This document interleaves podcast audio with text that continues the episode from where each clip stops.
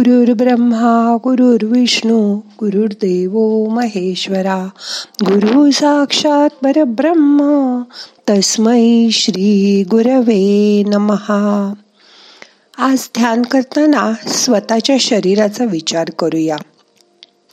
मग करूया ध्यान. ताट बसा. पाठ मान खांदे सैल करा.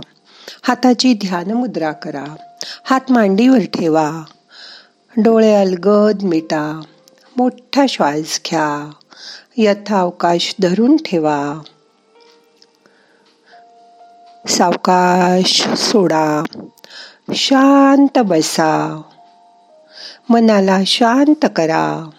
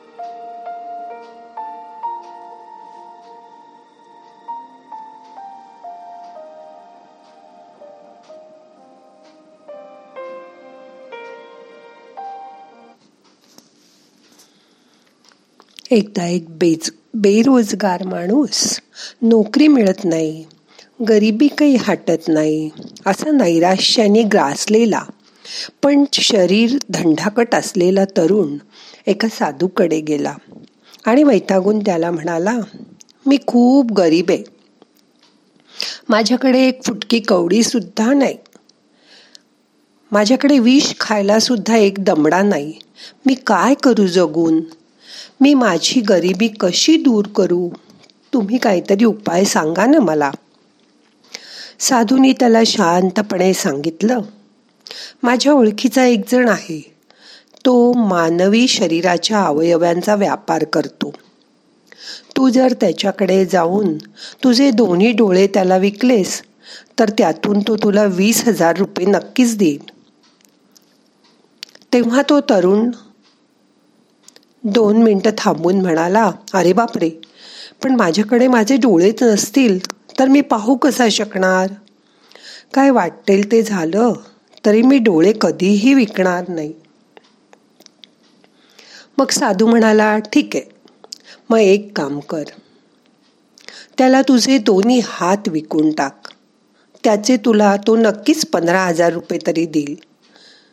पण त्या तरुणांनी हात विकायलाही नकार दिला.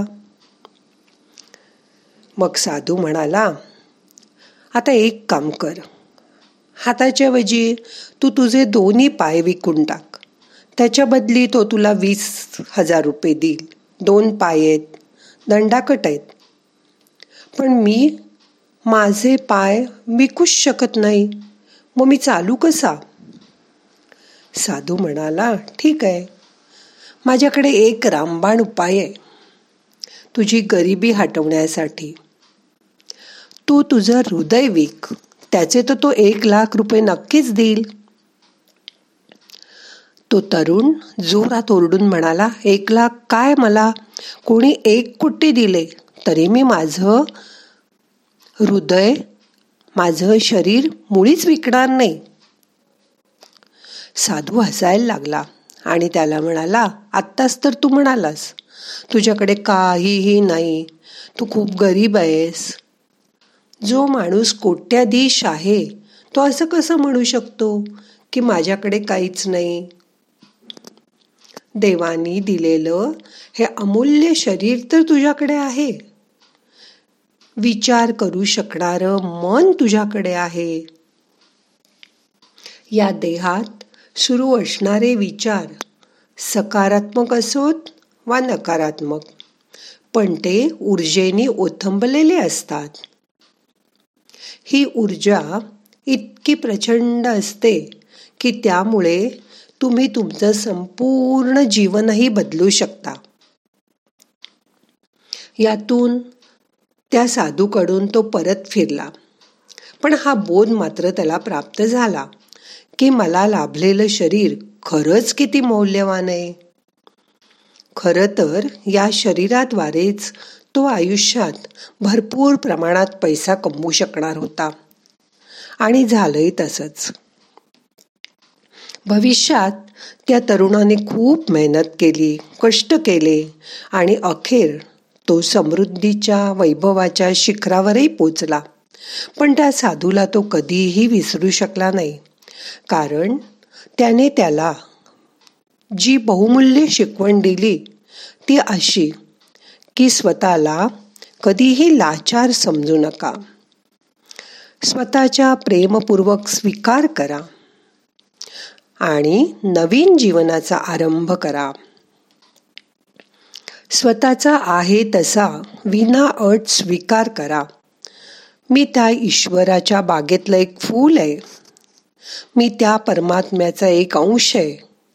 मी यापुढे स्वतःला कधीही कमी लेखणार नाही. मी कायम चांगलं राहायचा प्रयत्न करेन असं आपल्या मनाला आश्वासन द्या. मन शांत करा. दोन मिनटं शांत बसा. आपल्या शरीराचा विचार करा.